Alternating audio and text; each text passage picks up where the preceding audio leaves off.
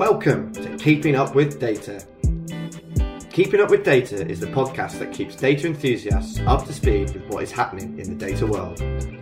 We bring in the leading minds from the data industry to talk all things career, news, embarrassing stories, failures, and successes.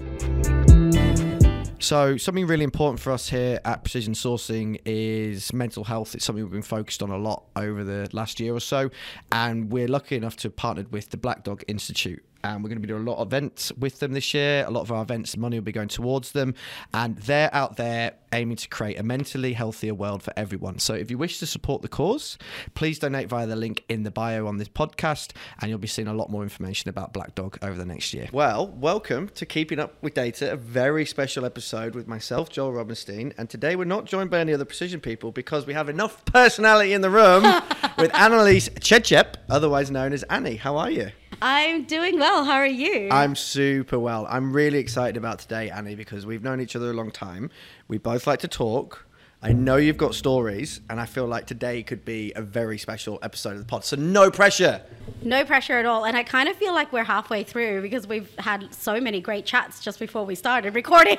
I feel like it's like when you listen to a podcast and they're like, oh, we had all these great discussions beforehand. We've literally been sat here for 25 minutes now, nearly.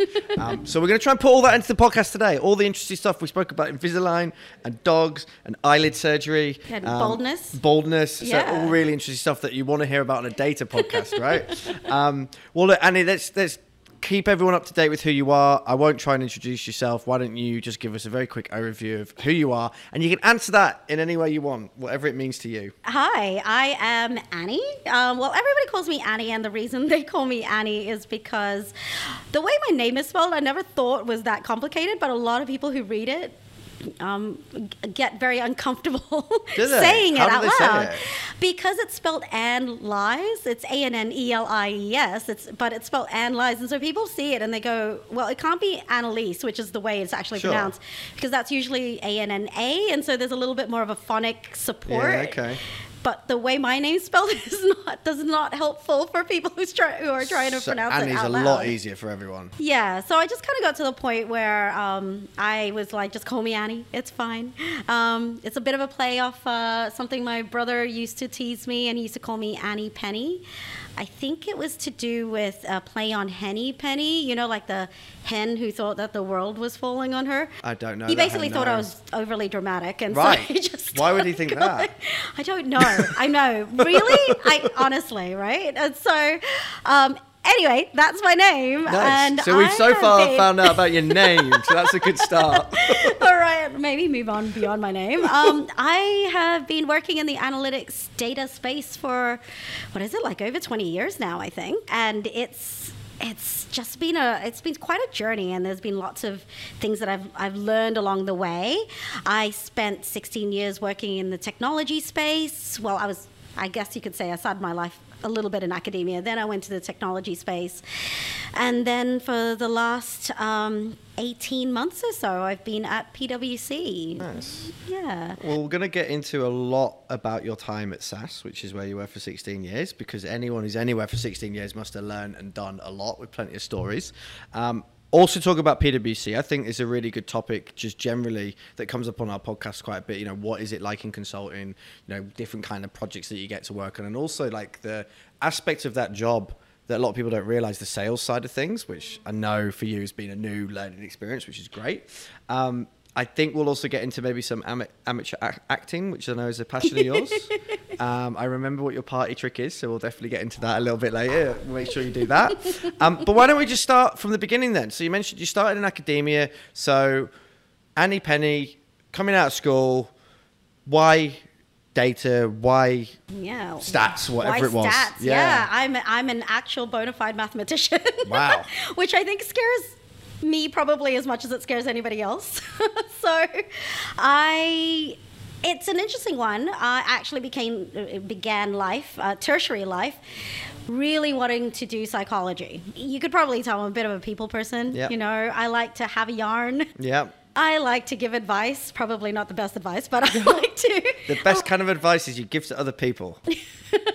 Thank you. Yes. Yeah. So I just like to have that conversation. So I really wanted to get into really, um, and and I've always been really interested in the way that people think. Sure. So you know why people do certain things, criminals and non-criminals, but just everyday behavior, really. So uh, that was my goal in life. That was I was so I was very desperate to want to go into this, and and so that was kind of the the beginning of like I suppose my university. But um, my parents, being my parents, they were like, well, you've never actually studied psychology, and and you haven't ever been a big fan of humanities and, and as a whole, Ah. so maybe not your calling.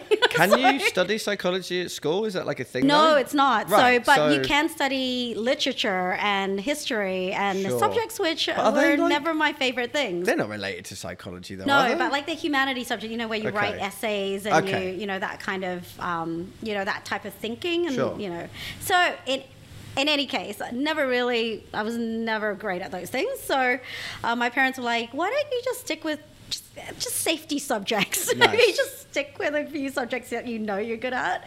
So I I took on chemistry and maths. Maths, um, uh, chemistry, I just loved. Maths, I was just generally good at. So I was like, all right, I'll do this. And then um, second year of psych came around, uh, came around, and after a year of realizing what psychology was like as a subject at university, I realized that it probably wasn't for Not me. for you. I um I was like, nope, stubborn, gonna stick with it for another year. So I stuck with it for another year, but I ended up least you having gave to. it a proper go. I gave it a proper go. I had to drop um, chemistry just because I had too many units. Mm. Uh, and then by third year, I was like, yeah, definitely not what I think it is. So what was And- it? Was it just like what I remember of psychology? Just a lot of learning about studies from like the fifties, Yeah. and that's it. There was a lot of that, and there was a lot of you had to memorize what the studies were and who wrote the studies and the variations, and, And then you like, had cares, to right? you had to cite them all in Yeah. essays. And I think for me is I'm um I'm like a Wikipedia researcher. It's like you know I can get really deep into subjects, Nice. like, but I I'm not necessarily the one that's going to remember exactly who said what Sure. when. You're really interested in it at that 4 a.m. moment in bed when you're really deep into it, but doesn't mean you want to remember it in three years from now. Right, exactly. yeah. So I think just it's like, okay, I guess my parents were somewhat right, and then so I it was kind of uh, luck, I suppose, that I ended up just having lots of maths, and that was pretty much what I was left with, and so I ended up becoming a mathematician, and it's not a it's not a bad job. It's like well, I mean, it was the right time to become a mathematician based on where the data industry's gone from 20 years ago to now, right? Fantastic opportunity to stumble into the fastest growing industry over time, right? Yeah, definitely. And I think that's one of the things I, I don't know, you know how like I always think of myself as really lucky because I always find myself in the right place at the right time. Yeah, okay. For a lot of things. And I think that's one of the lucky things Oh, that happen. you in my- make your own luck too, right? You must believe. Yeah, yeah I okay, think cool. so. I think there's there's obviously an element of like luck is is all of the things that you did up until that point Yeah. to get to there. But yeah, it's like a combination of hard work, being at the right place at the right time, but also having that ability to take your chance.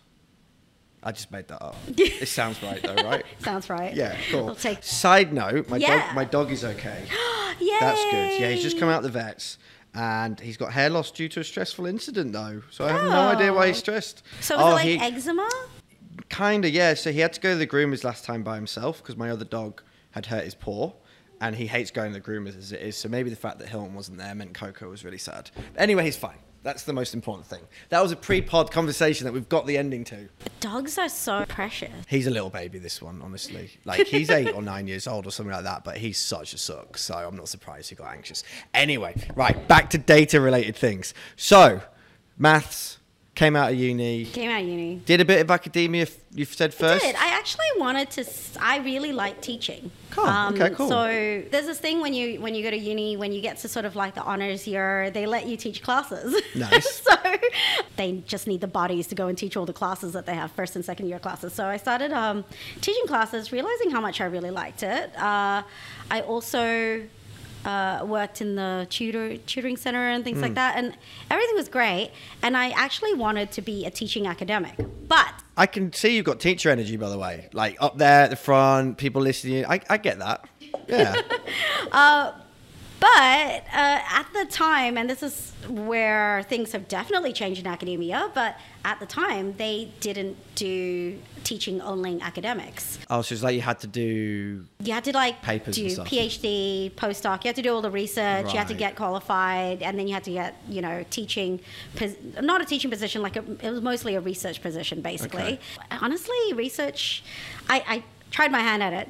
I I did a. Um, I got coerced and well coerce is probably a bad word let's try to find a nicer word um, i was e- influenced into doing um, It sounds like exactly the same as coerced. a research master's.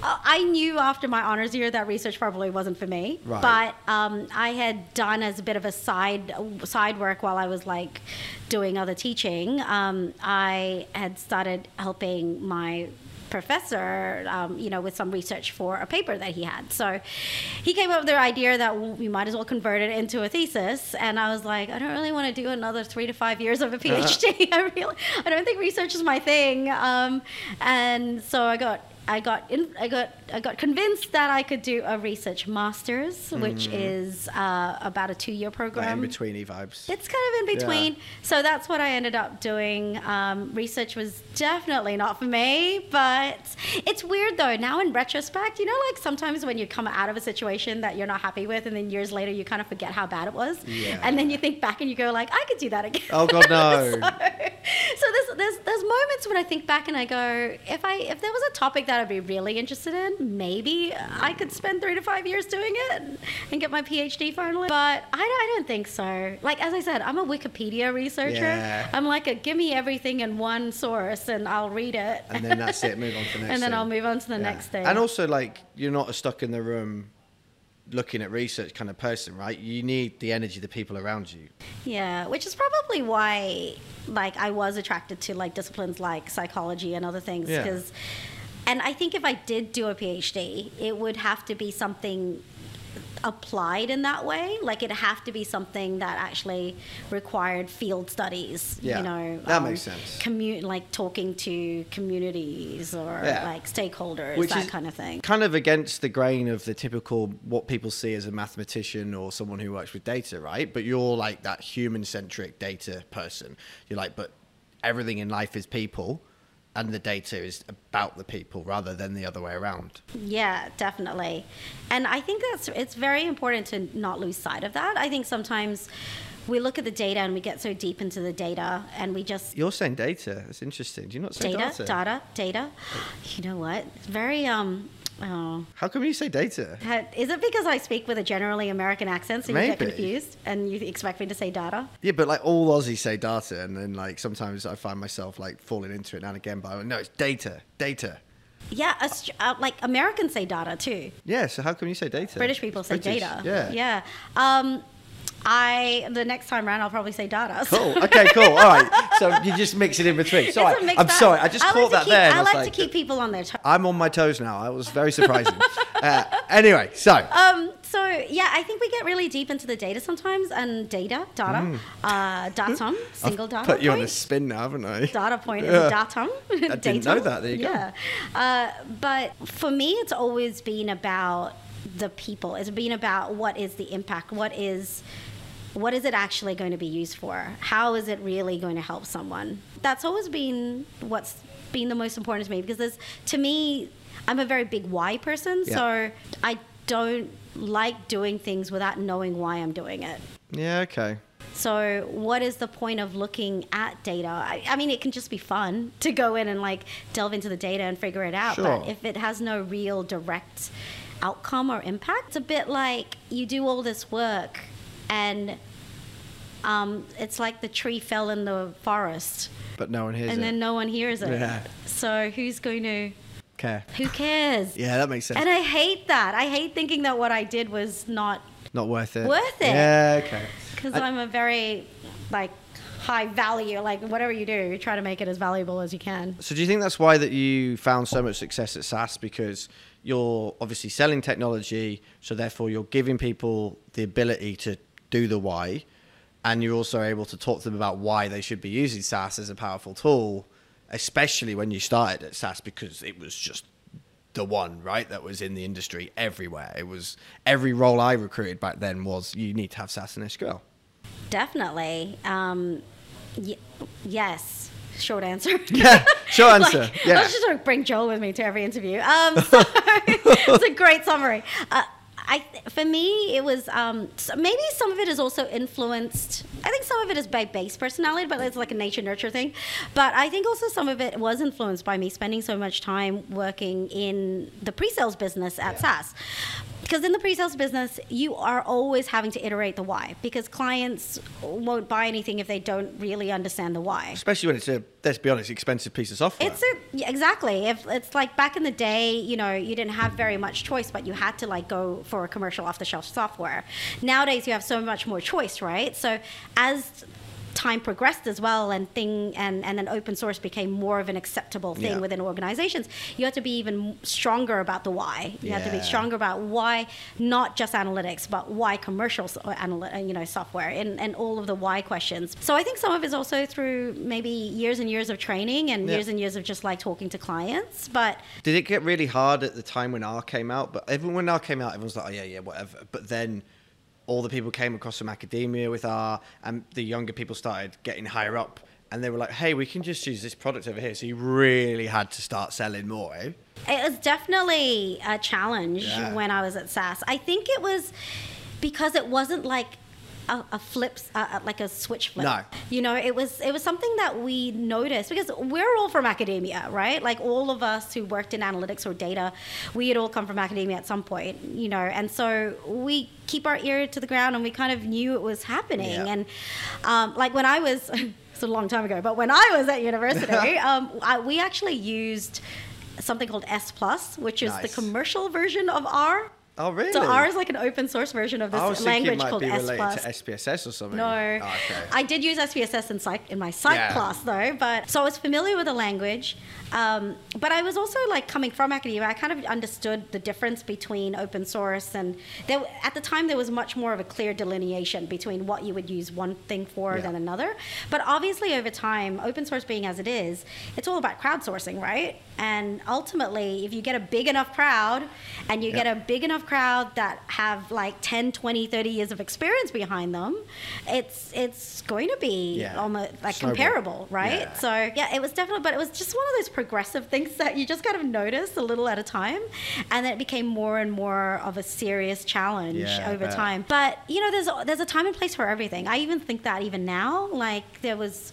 There's a project that happened a year or so ago where I've seen this happen a few times where we where if a client doesn't have anything we just use open source and that's Sure. that's you know that's just how it is because we want to give them an outcome but there were moments when I was working on this project where I was because I knew SAS so well and I knew the things that um, made it um, so user friendly.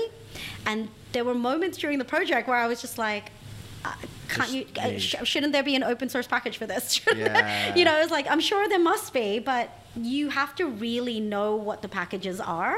Yeah. Versus if you just had SAS and we just use SAS, it would be easier because things are literally called what they you expect them to be called. There's only one version of everything, you know, and then Someone um, who- and there's lots of example code out there. Yeah, you know? and someone who understands what customers need has developed it. yes, it, with something like R, it was I need this out of it, me the individual, so I will put something I will just into it. put right? something in, but Yeah. like that thing isn't going to be the complete picture necessarily. So that in combination with three other things, Yeah. super powerful, but in it itself is Yeah. only one quarter of what you need. Correct. So so that was kind of my thinking on this project is and I've had this thought a few times since and somehow sometimes um, there's a time and place for everything you know Yeah. it's just it, it depends what you're trying to get at it also depends who the client is depends who the consultants are Yeah. it depends on the skills of everyone It- it's just a it's situational Exactly. And you know what? Ease of use sometimes has to come out on top, which is why something like SAS is great because of ease of use. And even with R, R was almost like a snapshot in time in the data industry. Like, yeah, people still use it now, but nowhere near what it was, say, 2012, 2013, where everyone was going crazy over it, thinking this is going to change the world, which it did change the world in the sense that it opened people's minds to the open source world. But they realized quite quickly the limitations of that open source world at the same time, and the industry kind of went back again to, oh, just give me something I know that I can train everyone on really simply, really easily. Yes, we have to pay for it, but we get it. And I think most organizations now um, are really they commit to a hybrid Yeah. technology stack now Yeah. because they understand that there are situations where uh, because of skills or because of the application that you're trying to do or what you're trying to do, the situation that you're in, that open source is the best solution. But Yeah. there are also some other situations where um, having something that's a bit more well tested and rigorous and, And you know secure. secure and also repeatable. Yeah. So you do it this way, the algorithm's not going to suddenly change without you know people being notified ten thousand ways Yeah, that yeah. something's changing um, in the next release. So it, yeah, definitely people a lot more hybrid now. Um, but yeah, it's been a very it's been a very interesting journey with Yeah. the te- in the technology space in that way. But I. I don't know whether I should tell the story, but uh, I've, I've, I've thousands said of it now. stories. I've said it now. but I actually met the original, one of the original writers of R Oh, at a conference, at a Statistical Society of Australia conference. Um, like, Ni- nice person? yeah, he was a lovely guy, Oh, big, great. big, big bushy beard, Kiwi, and he actually said to me at this conference that like it wasn't his intention, and I think he's actually publicly said this as well, that when they released R, it was really only they only released it for use within academia. It wasn't Yeah. supposed to become this commercially used software. So That it's a sense. very, I think it was a, it was a big surprise to him as well. Scare, a scary journey when that is going as far past where you expected it to go, right? And Yeah. at any point it could kind of come back on you.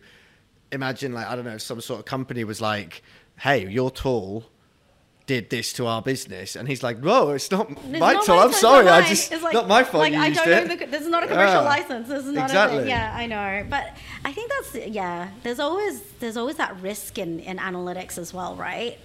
Where there's always that balance, uh, whether you're talking about technology or the the algorithm that you're choosing or the type of data you Mm. want to analyze. You know, uh, people want personalized data, but they get really upset when they find out that their personalized Yeah, their, right. personalized information that they're getting requires them Such you a know fine line in this yeah world, it yeah. requires uh, the use of actual very personal data so I think we're at the point now where it seems most companies, like you said, have accepted the hybrid model because what we kind of got gone from oh we need everyone to do it exactly the same way to let's let everyone do it however they want to now being like as long as we can enable our people in a relatively re- you know repeatable fashion then that's okay. I mean even the technology we've got in our business we've got some technology that none of the dudes use because they just don't want it but other ones need it. But if i got rid of it those who needed it would be really angry so you just kind of got to create an environment that works for everyone and i'm sure it's the same in consulting like you said where you go in and you can't go in being like we have to use these tools.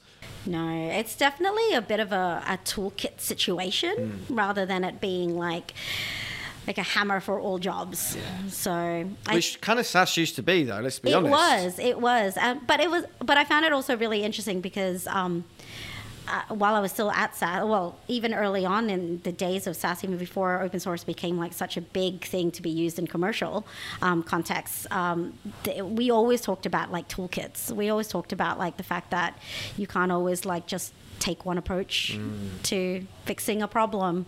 But I think that's also to some extent again, part of it, the nature nurture thing is, you know, I'm a naturally curious person, which I think lends well to someone working in the analytics and data space. But um, also thinking about the purpose behind everything that you do and understanding this whole hybrid environment and. Yeah.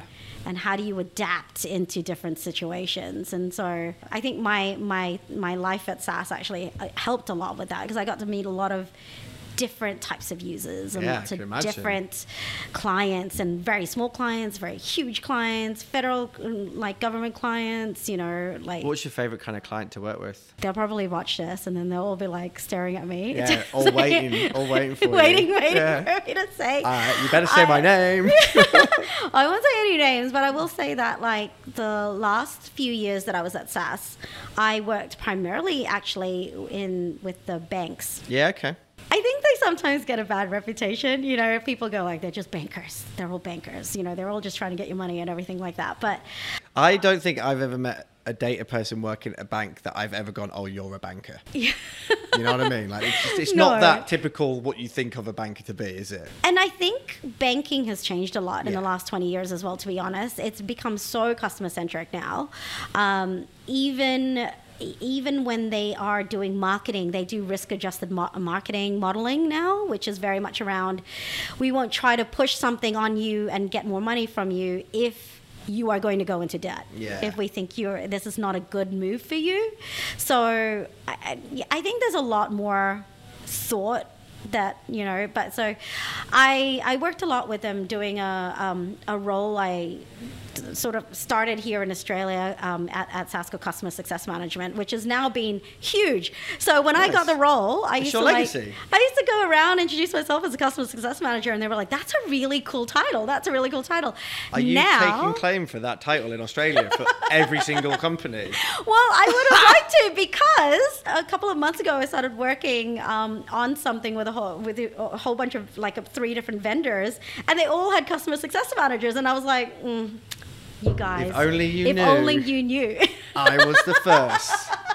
well, I was the first at SAS Sure, sure, in sure, Australia, but. That's not what you meant, though. You think no, you invented it, I mean, like, you? no, but even SAS globally, they weren't called CSMs globally. Okay. They were called customer account execs okay. and things like so they had different titles so the title customer success manager i don't think it was the first but doing that role it was a role that was in a way kind of created based on work that i had just been doing naturally kind of off the books a little bit with some of these clients. And then i think in a lot of ways it's it was almost like a role that was i wouldn't say created for me but definitely suited me to a T because it was Yeah. like the, the role it didn't have a scope when it started it was kind of like Annie do you want to do customer success manager and it's kind of this or actually at the time I think they wanted to call it customer adoption manager and I was like no success is better Much better, yeah. So much better.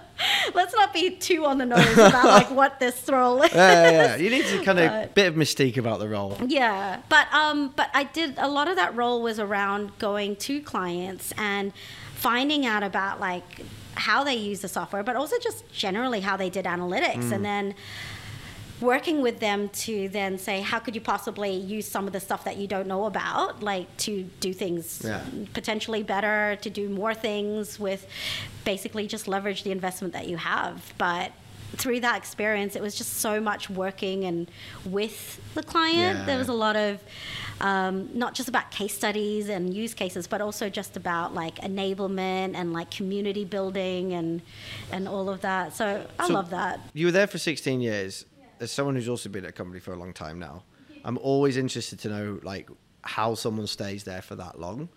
Like, what was it they gave you that you were like, I just have to keep staying here? I think for me, it was opportunities. Uh, it was not like a, a 16 years where I never thought of leaving. Mm. I have to say, after 16 years, when I did leave, a lot of people were really surprised that I left because they were like, "We thought you were going to be a lifer." Yeah. but Well, I never. after 16 years, Yeah, yeah. but I, I think through the 16 years, surprisingly, I never thought of myself as someone who would just work Yeah, in the one company. I think it was again situational. It was luck. It was you know circumstance. It was that I you know I would want to do something different every couple of years, but it just so happened you know demonstrated my skills and you know worked quite well with people internally, and then there would be a role opening up in a different department. You Sure. know, and then I would go, okay, that's interesting, that's different, it's a challenge, let's go there. And then, uh, and that happened a couple of times, and then I ended up finding myself into, uh, you know, landing in pre-sales, where I stayed for probably the majority of like over 10 years, basically. Yeah, and then customer success management as part of that. Uh, before I did that role, there was business solution management, which is basically Okay. managing the solution stack and So you kept growing, you kept changing. Yeah. It was different enough that you didn't feel same, same. it felt almost like it was a bit like you're walking up a hill. You're just kind of I'm also imagining a slow along. spiral without even any steps. You're just going up slowly, but and then before you know it, you're you're kind of top. like, you know, you're somewhere and you're the else. first customer success manager ever.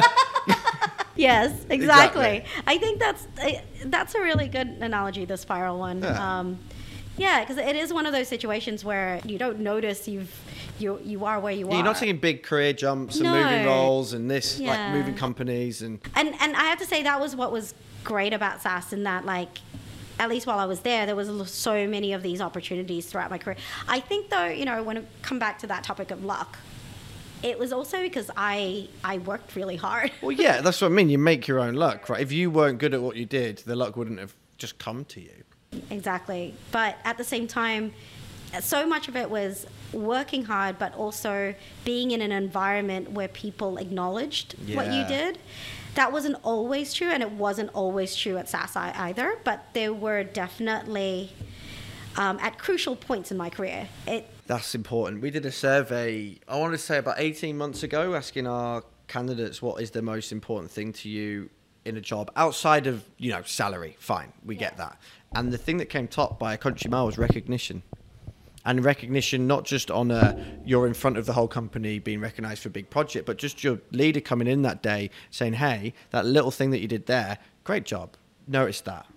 People just want to be noticed. They do. I was actually part of, um, unsurprisingly, I was part of a lot of uh, social and working groups. Yeah. Which we're going to get onto And- next. yeah, That was my next line of questioning. But one of my um, one of my things uh, that I did years and years ago when I was at SAS was we were talk. I was on the recognition team and we were trying to figure out what different ways could, do people want to be recognized. And yes, there's there's awards, there's you know money, gift vouchers, all of that sort of stuff, promotions. But we also came up with this idea of like um, just a just like a letter to Yeah. say thank you.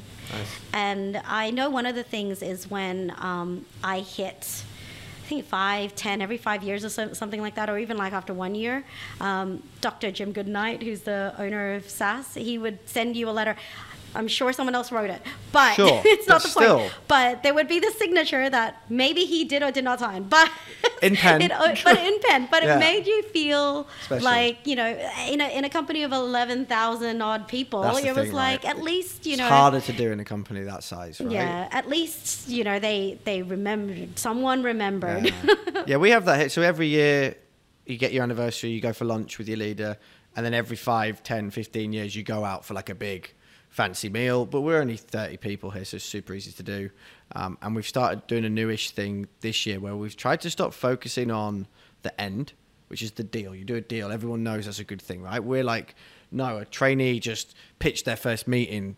We're like, celebrating it like it's the biggest deal they've ever done. Like if we can celebrate the ingredients and the day to day, it makes it more fun. It means that the deal is just the end product of like all the hard work that you put in. We're doing that now. Social things. yeah. We're going to talk about. I call it IAPA. You call it IAPA. Yeah. Um, you've just had in November like the really big kind of end of year IAPA vibes in Melbourne. Mm-hmm. Um, you also are in your new role at PwC, working for someone that you, I believe, met or knew through IAPA. Yeah, I did. So obviously that's the, the opening statement. So what is it? This is a good time to plug it, I guess. You know, why would people be? I'm sure they probably know what it is already, but what is it? How are you involved? What's the vibe? So I am the New South Wales chapter head for IAPA. So for those who don't know what those letters stand for, it's Institute of Analytics Professionals of Australia. I was not part of the naming of this. like it What is a bit of a mouthful. It's a bit of a mouthful. I do know a lot of the founders, so Yeah. I'm looking at you guys. But Oh, um, wow, oh, you're just is calling it out here. Yeah, okay, it is fair. a bit of a mouthful, but it was um, it was created in the early 2000s. Uh, in reaction to the fact that at the time there was really only like the Stats Society of Australia, The- you know, there was only statistical societies and math societies, and there was nothing for working professional analytical people who are uh, like data and analytics, but weren't necessarily or didn't necessarily call themselves statisticians Sure. anymore because it was a little bit more on the business side of the world. So um, they created this institute really to bring people together, to share knowledge, to network, to build connections, and and as you said, that's actually how I met my um, my current partner. uh, and when you say partner at PwC, don't mean my partner. He's not my like Life partner. He's not my life partner. Um, he's a very lovely wife, And- but um, but he's uh, he's basically the the partner of the team, effectively, Sure. or the practice at PwC. Uh, and he and I actually were co-chairs of IAPA. We didn't know each other before. Um, there was a, a vote I'm pretty sure I lost the vote. I'm Oh, pretty sure nice. there were only two people um, up for the vote, and I'm pretty sure I, I lost. But and, and I did lose actually, and he won. I don't know by how much, but he uh, didn't want to necessarily do it on his own. So Sure. he was like, "Hey, whoever came second, can I work with them?" So I came second. Nice. And here you are. so we worked together for a few years actually, and we would have quarterly meetings, Yeah, and nice.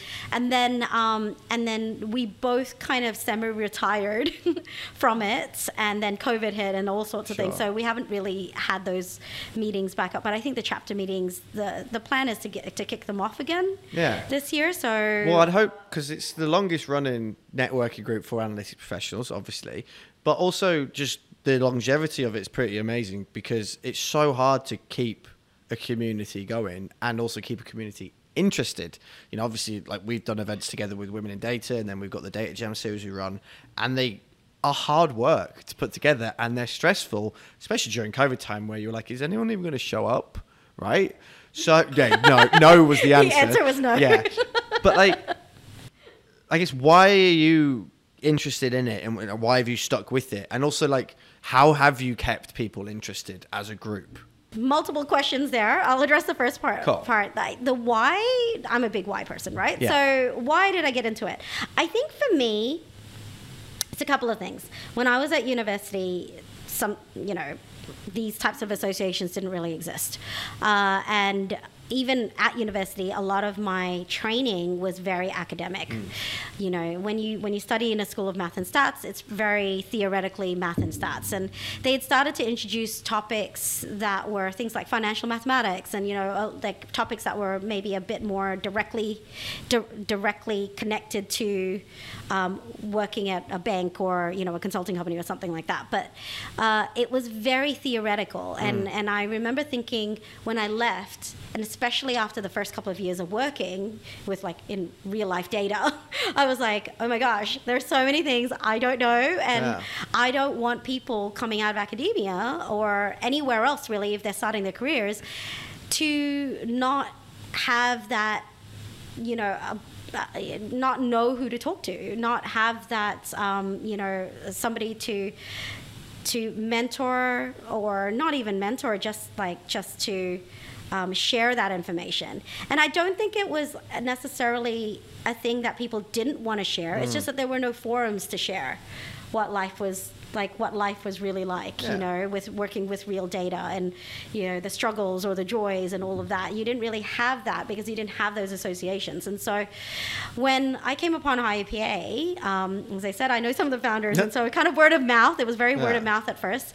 I started to realize that there's suddenly a group of people who all had a very similar backgrounds because back in the day you could only really work in analytics if you did a maths Yeah, degree yeah. or maybe a comp science, but generally math degree. And so, similar backgrounds, um, similar ways of thinking, similar jobs in, in their, their everyday in the way that they they wanted to approach jobs. And so I was like, this is this is my these are my people. Yeah. and not only that, like we can help the next generation, or we can help.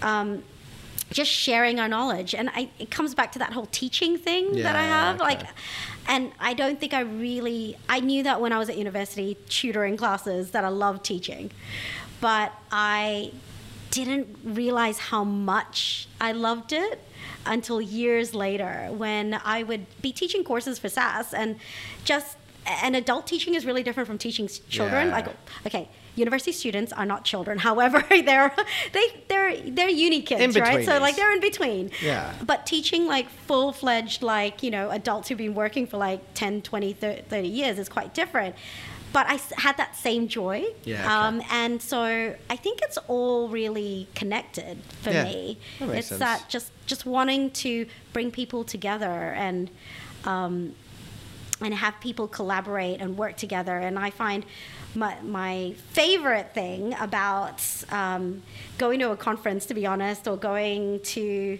um, or even talking to clients is actually just introducing people to people.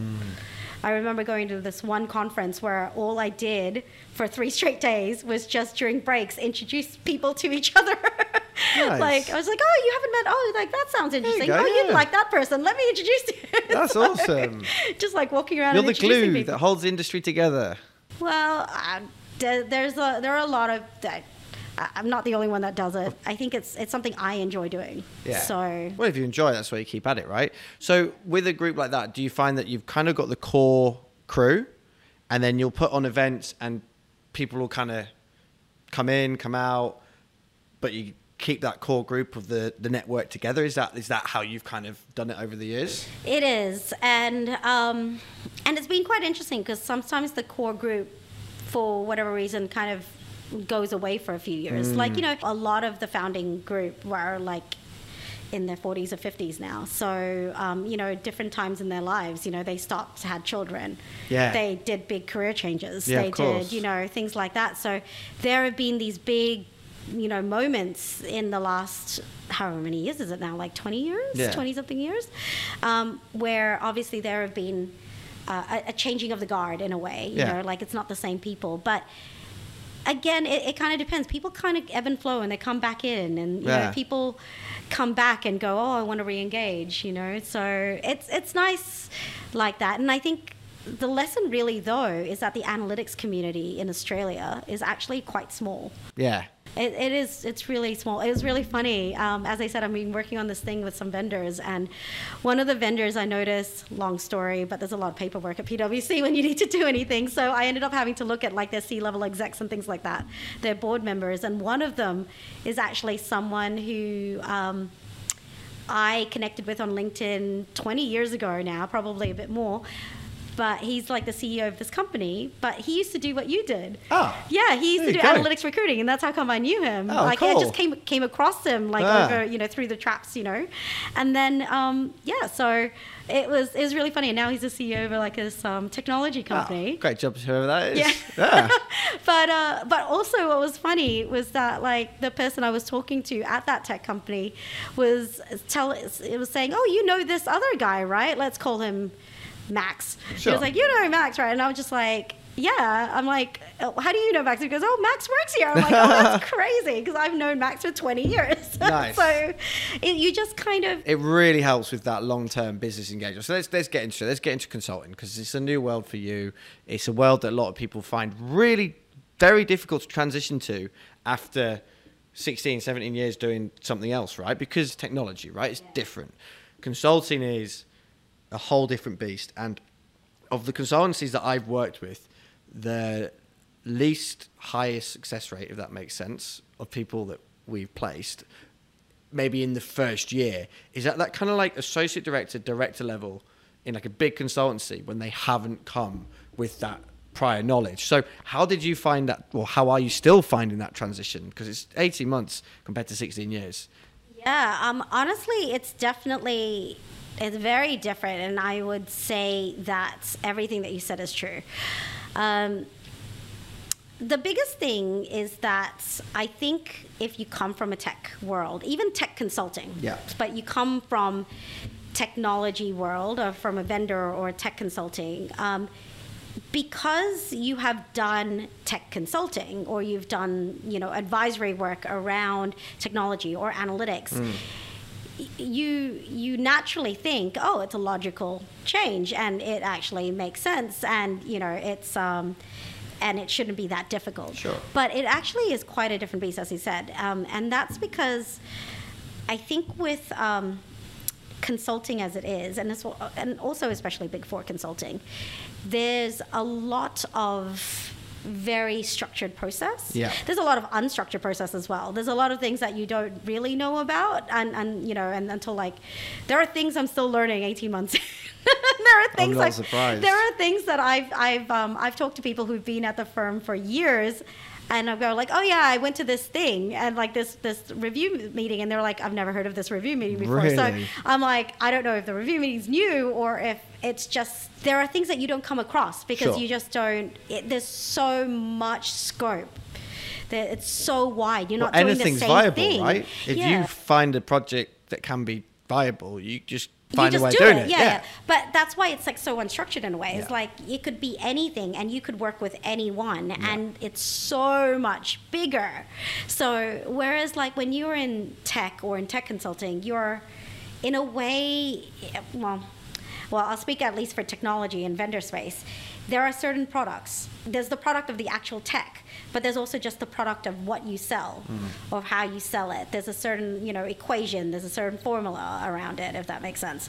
And that, though, is in a way somewhat structured and and you always work kind of you don't always work with the same people i work with a global team and you know sas was like 11000 people right so you're you potentially could work with anyone globally but um, but in big four consulting it's it's quite different it's like you everyone is very specialized in one in certain things um, i found that quite interesting because i was always a generalist at, at SAS, um, meaning that I just had the opportunities to work on pretty much all the products, the entire analytics lifecycle. You know, I can basically talk about the whole thing end to end, um, and in quite in, in some areas quite a lot of depth. But at PwC, there are people who are so focused on, on one particular thing, but they but they're very successfully Yeah. selling and reselling that that you know that application over and over again. But And- it's kind of it's their brand, it's their it's what they're known for, it's their Yeah. specialization. And you need them to do the projects with you, right? Because I think one of the things people mistake is that they think all your clients are external, but the first clients you need to have are those people internally, so you know how to work the system and do the projects, right? Right, exactly. And in addition to that, I think it's also that definitely there's an element of working with this specialized. I, I think when you're a specialist, it's also, to some extent, I think maybe easier because people know what you do. Because people know what Yeah. you do. Whereas, like, if you're coming in as a generalist or you're coming in with like, I can do everything, it's like, uh, can How you are really? you going to compete against the specialist if they want you to do the specialist thing? Right, but also, how do you then sell? I can do everything. You know, it's it's it's difficult. Like Yeah. you need to talk with people, and you need to find the right client who who are starting from nothing or Yeah. who are starting without that preconception of what they want, but who are also very open to hearing. Anything could come out of your mouth potentially. You know, like it could be, you know, hey, this should be an optimization problem, or this should be a, you know, a text pro- problem, and they may not have thought about it that way. Yeah. But it's it's doing that kind of solutioning, um, which is what I did a lot of when I was at SAS, and Yeah. it's what you do a lot of when you're in pre-sales, and probably in tech consulting as well. You kind of build that solution, you work with a client to build that solution out. Whereas, like when you're in consulting, consulting, a lot of the time the clients have an idea as to what they want. Yeah. You have, and you have to have very good relationships with them to like then go into that. Let, let's build something Yeah. from scratch kind of mode. That makes you know, sense. and it's um, it's it's it's quite a bit different. Yeah. daunting. And have you managed to use? You mentioned you work with the banks at SAS. You know all these people through IAPA or IAPA. Is that how you've really tried to kind of leverage and work outwardly as well? Have you started? Start with the people I know, and then build out from there. Is that a route you've gone, or do you not like to utilize those kind of more personal relationships, or is it somewhere in the middle? I'll, I'll say I'm somewhere in the middle. I think for me, uh, I I do find it uncomfortable to use personal relationships uh, because I find the way that I've built relationships over the years is that um, work kind of comes from it, or work is part of it. Sure. But I'm I have like in the past not been measured against you know. Uh, I have to target a person to get a certain amount from them, kind of thing. No one So needed anyone in your previous relationships. You weren't there for that reason of business. Right, business. You were there just because you shared stuff and yeah, thought the same. it's right? for the greater good of the community Yeah. kind of thing. So, yeah, so there's definitely a. Um, could I use those relationships more? Probably. Yeah. Because I have some pretty good ones, but I think also it's just about finding the right thing for me to talk to them about. That makes sense. And also, that relationship might be a lot more valuable if, in two years from now, it just so happens that you are there and they're involved in it somehow. And they're like, well, Annie's never really asked me for anything when she could have done. So I'm going to go all the way out my way to make sure that this is a major success rather than you trying to extract something from a relationship when it isn't even there. I'd love to know just one more question about sales at PwC and just generally, like, how do you do it? Now, I know that's ridiculous, um, but what I mean by because we we work in a sales role and we do it our way in recruitment. Yes, there's some cold calling, there's some online outreach, there's some email outreach, there's some conference outreach. There's so many different ways of doing it. What is what have been your, I guess, avenues to market when you sat down on day one and they went right, go and sell something? Like, what, what did you do? Um, I have to say that the majority of our work, just because of my particular team, is Yeah. the infrastructure data analytics team, data and analytics team. A lot of our clients are government clients, which Right. means that they release public, they release tender. Do the tenders yourself? Do our tenders? I, I yeah. my new role here, I'm doing all the tenders, and I don't mind doing them, but God, they're long. There, there. It depends. Some of them are very extensive. Some of them, like the one that we we submitted a few weeks ago, was. I think longer than any of us expected, and it was like it was kind of like when you go through a tender document, and all of a sudden there's like, oh yeah, and you have to attach this, and you have to attach this, and Yeah. it's like what? like check this box to say Yeah, that you have like acknowledged. I was like, okay, Nice. Okay, so, you're not like frontline hardcore sales because you're in a government. It's mostly our clients are government. So yes, in Yeah. that way, it is more tender driven. Right. Um, you can go direct, obviously, to clients as Yeah. well. You know, and you know, friendly clients and see whether they'd be interested. So as we were talking about before.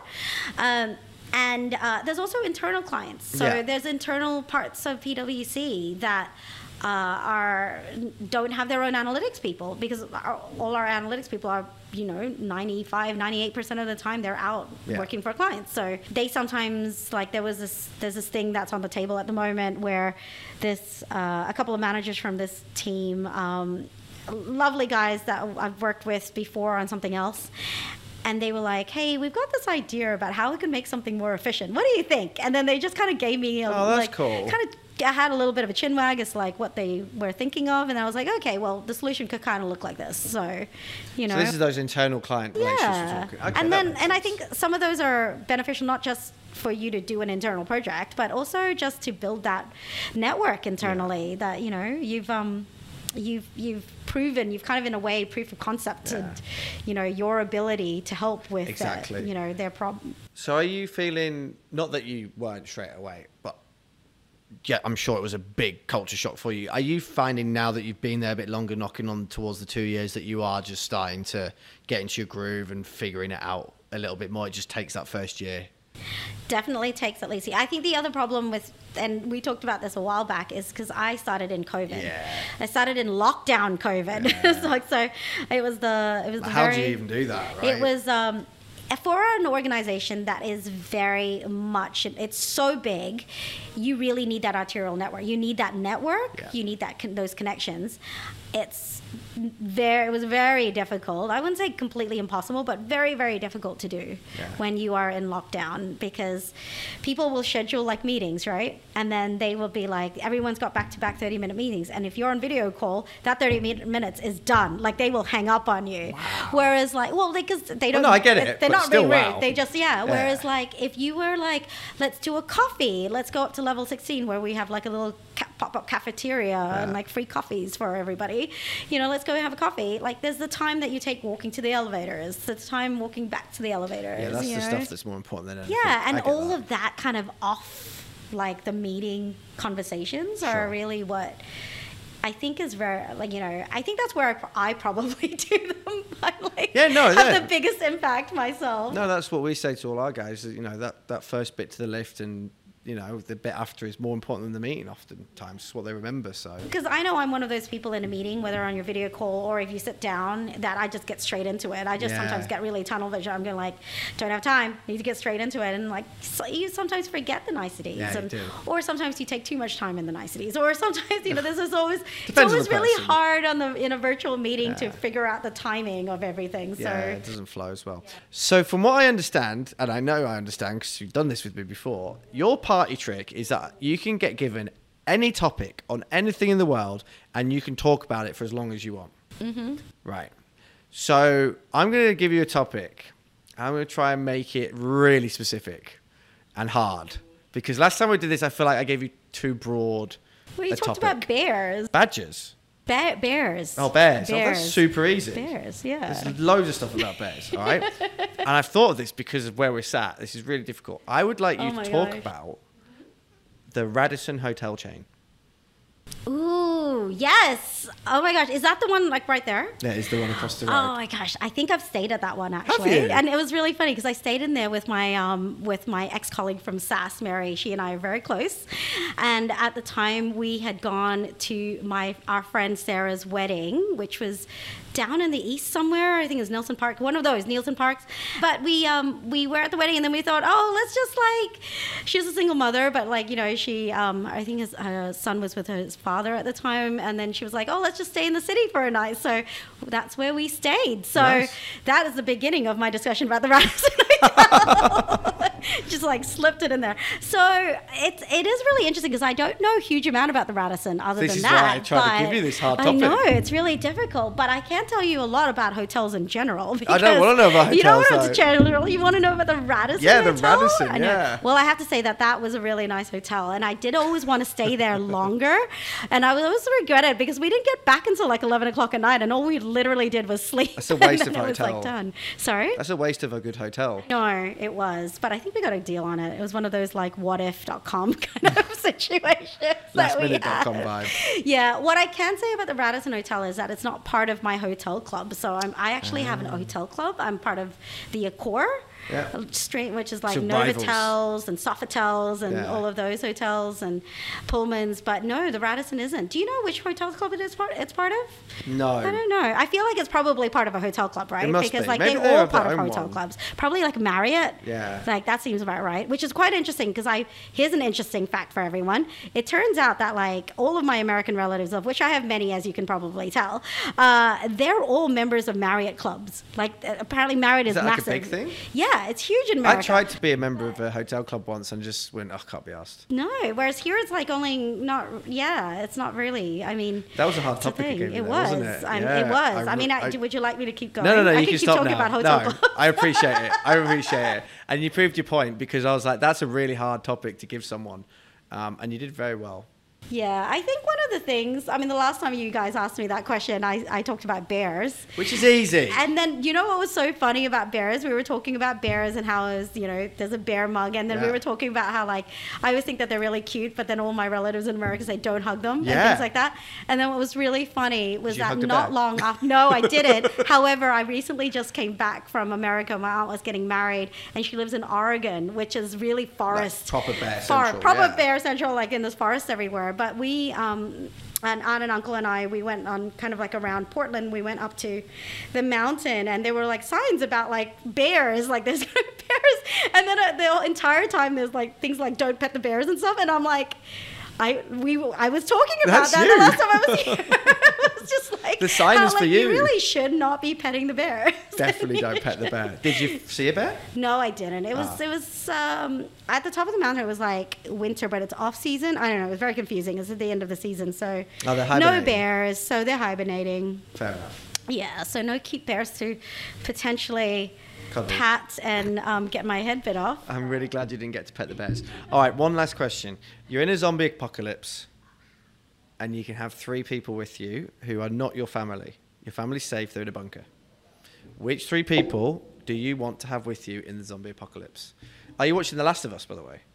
I am not, but Oh I have God. it on my. I have it. Yeah, I have it to just- tagged. come on. I, I feel like I have to watch it. Everyone- right? it's like, and it's Pedro Pascal, right? And he's Yeah. just like the Just- Mandalorian. yeah, right, which is back soon as well. It's on on Wednesday. Wednesday. Yeah. Yes. Um, but it's Monday night, right? Because it was Game of Thrones on Monday nights for so long, which like it gives you something to look forward to. Then White Lotus was a big thing on, on Monday nights. It's now it's The Last of Us. And if you're not watching it on a Monday night, then Tuesdays just aren't as good at work. You know what I have been watching is uh, Breaking Bad. Oh, because what? I You never seen finally, it? I know everyone Wow. like every time everybody finds out I've not watched Breaking Bad, that I get yeah. a lecture. It's good though, right? I get it. Uh, yeah, so I'm up to season four. Oh, okay, cool. You're really in it then. I'm I'm, I'm Cool. into it. Do you I'm know like what? I'm invested. Another one of those shows that everyone talks about, The Wire. I never watched The Wire. I was just a little young for it, I think. And then I tried to go back and watch it, and oh my god, it's so dated. It's so hard to go and rewatch. It's it's so- hard. Yeah. no, I watched it a little late too, but I didn't watch it all the way. I think I only watched like the first and second season or something. But yeah, it's one of those that I feel like I also need to kind of go back and watch.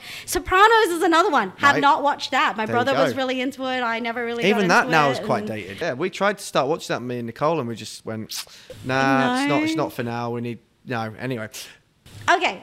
zombie apocalypse. apocalypse. Back on track. Zombie Back on track. apocalypse. Um, okay, so this is my my answer. Mm-hmm. Um, I would bring, and they can be fictional characters, right? Mm-hmm. Okay, because these are all somewhat fictional, but I, I wish that they were real. Somewhat fictional? People, well, somewhat, because I, I wish that they were real, and for all I know that. They Okay, will be real sure, one sure. day. You know. Um, so the three are um, Mystique, Yeah, great choice. X Men. Um, she's Very she's useful. Amazing.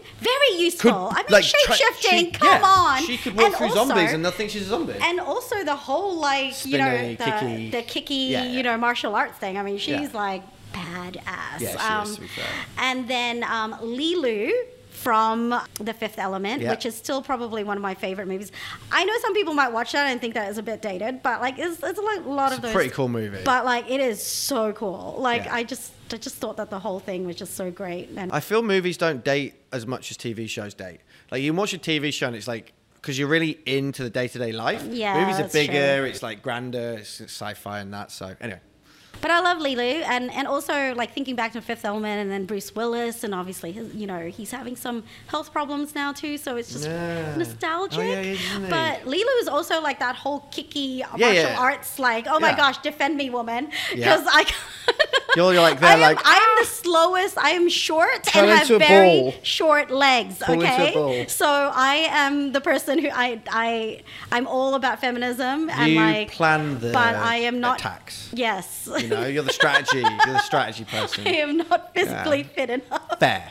Good to know your limitations. I need, though. I need protections. Exactly. Yeah. And then um, the last one is Maleficent. Oh, she'd be so useful. Yeah, like magic. She just mess up the zombies. I just did a BuzzFeed um, uh, like survey, which you know those BuzzFeed quizzes, which obviously, you know, just People still do them. yeah they do. Okay, cool. All right. no, it Sure. was a, it was in my defense. It was shared with me, but like Okay, I did it because I do. it. I, if you've given me something, I will yeah, do it. okay, Um, did a BuzzFeed quiz, And picked- and um, and it was like to do Disney with character? supernatural Oh, okay. characters and what you Yeah. would be, and I came out as the magician, so Wow. the magi person. So Oh, yeah. so not Maleficent specifically. you- no, I really love Maleficent. But you Maleficent came out too. as like a magic. Yeah. Like, like almost like Dungeons and Dragons. Like which character would you be? The goblin? Would you be the magician? Would you be the no? that is a game that I wish that I had learned to play too. I've You know- always wanted to. I got taken by my American buddy when I was younger, like 12, to a Dungeons and Dragons night. And like, I was always like sporty, but music and like nerdy stuff. I liked everything, right? Yeah. And I went and I was so lost because they just went straight into this Yeah. role play thing. And I was like, I have no idea what's going on. And then that was it. Never did it again. Do you know what though? I am looking forward to the Dungeons and Dragons movie, which Yeah? is coming out. Is it going to be good? Because all that Warhammer. Well, it's got the Chris. It's got Chris Pine. It's Ah. got Chris Pine in Is he it. your favorite Chris? Mm, my favorite Chris is Chris Evans. Yeah, there you go, right? See, everyone's got different Chris's, Everyone's right? Everyone's got a favorite Chris, but like I really love. I, I was actually just thinking about Chris Pine the other day because I was thinking about how I really enjoy his Star Trek movies. Oh, yeah, like, they're really kind good. Of, they're like my rewatch movies. Like you know, there's okay. all, all those rewatch movies, but they're they're one. They're some John of my Wick rewatch is my movies. rewatch movies. Me really? Nicole but it's John so Wick. devastating. No, but he gets revenge and gets a I new know, dog. But I can't. I can't. I, I literally. gets a new I can't get past. You have to just skip that bit. That's what we do. We literally hour. skipped the dog bit, and then we're good. John Wick. John Wick 4's coming out. I know. Oh no one cares about his wife. Like- Like the fact his wife just died. I know, just, everyone's like, oh no, the puppy's dead. No, but it was just so sad because she like gave, like, gave him. I know. I mean, we really shouldn't be spoiling it for people who haven't watched this. If someone hasn't watched John Wick 1 by now, then it's their own fault. I'm you sorry. are not allowed to wa- like watch this podcast. Yeah, no, to no, no, no one's listening now anymore. We're like an hour and whatever in, like no one cares. It was like you're not even talking about anything anymore. Um, oh no, but yes, Maleficent. Now, so my whole like they're all women who are kick-ass, who Yeah. are really who are independent as well. I think that's what I love about it. But they all have real like they they have real heart. Yeah, like they really.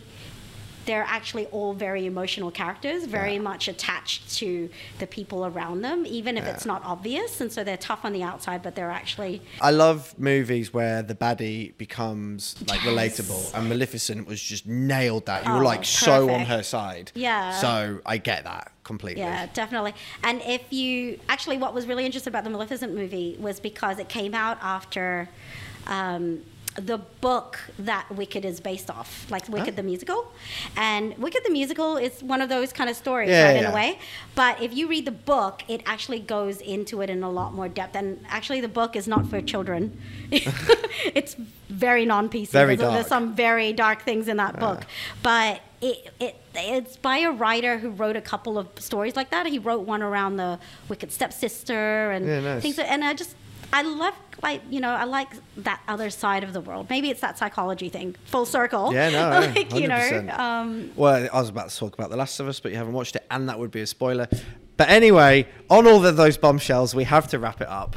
Um, maybe we can cut out some of the boring stuff about your career earlier. I know, like, do in, you that. know? Let's yeah, yeah. like, add is- all this pop culture uh, stuff. It's maybe so we need like a like a side podcast, pop culture with data people or something like that. Oh my gosh! You Do you know? know how how popular that would be? Really? Yeah, because you know, like there are no more biggest sci-fi geeks than like That's true. And every time we get into stuff like this on the podcast, like I'd say 80% of the people that we've had on really like want to talk about this kind of stuff and just have a bit like of fun.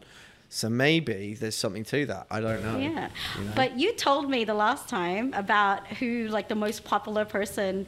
Uh, Dennis, Spanish guy, half of Spain, watched it. So he's like no, there. not popular podcast. I mean Oh. popular person to bring in a zombie aco- apocalypse. Oh, The Rock. Yeah. Everybody wants The Rock. Which is I know he's like super strong and all that, but like it's But he seems really nice to hang around as he well, does. I get it, but like at the same time, he's also got a huge ego, and like Yeah, but like, there's not many of us left, and you know, I'm not saying I'd take The Rock, but everyone wants The Rock. that's true. Big guy, gets in the way, nice dude. He's a he's Must a, have like a, big ego. giant, like Literally giant, giant. teddy bear. I reckon I'm quicker than him too. Do you? Well, I mean, he's huge. He can't be quick. Like sprinting, like he can't be that quick, can he? Because you don't have to be the quickest. You just don't want to be the slowest. Isn't that the thing? That's true. Yeah. And also, he's got so much body mass. Like, he, lots of places to buy it. Yeah, and Lots of places to buy it. Not a practical choice. Definitely No. go for like the least females that can, you know, well, this is the other thing. away. This is the other thing that like is fun because you pick three women. Is that like most people who come on pick three dudes, but like even Are they the, mostly dudes? Yeah, but also the late women we've had on the podcast have picked mostly dudes. I So it's the obvious choice, but I don't know. I like I know myself quite well, and I know what I need. yeah, strong women around you. Like strong women, and you know, I wrote a, I wrote a blog for you guys like Yeah, a few exactly, years about ago. female superheroes. Oh yes, yeah, and that's the thing. It's you know, like strong women, um, but also very smart women. Yeah, Because ultimately, in a and if you anybody's watched The Walking Dead or any of those Yeah. shows, the one thing definitely short of in the world is intelligence. Oh my god, seriously. So When- re- re- when- so I've watched The Walking Dead, but Nicole hadn't because she's loving The Last of Us. Nicole's my wife. Um, she's like, let's watch. I was like, do you want to watch The Walking Dead? And she was like, yeah. And I'm like, we just finished the first season and a half. We're keeping going, and I'm just, I'm there like, oh my god, seriously, I can't believe I've got to go through like watching Carl grow up again, and like Shane just being oh, an idiot. No, you and, have to watch it again. Yeah, and I, but I love it. It's great. But I then I'm also like, although I did stop in season five, so I've got like a few seasons that I need to yeah, watch. so I, need to keep at watching. season six, and then I was so maybe I'll keep watching this time. Anyway, Yeah. shut up. We're gonna go. Oh. All right, we have to finish. I'm sorry. All right, thank you everyone for listening. If you're still there, Annie, it's been awesome having you on. Thank you so much. I hope you had fun. Thanks, Joel. Thanks, Precision Sourcing.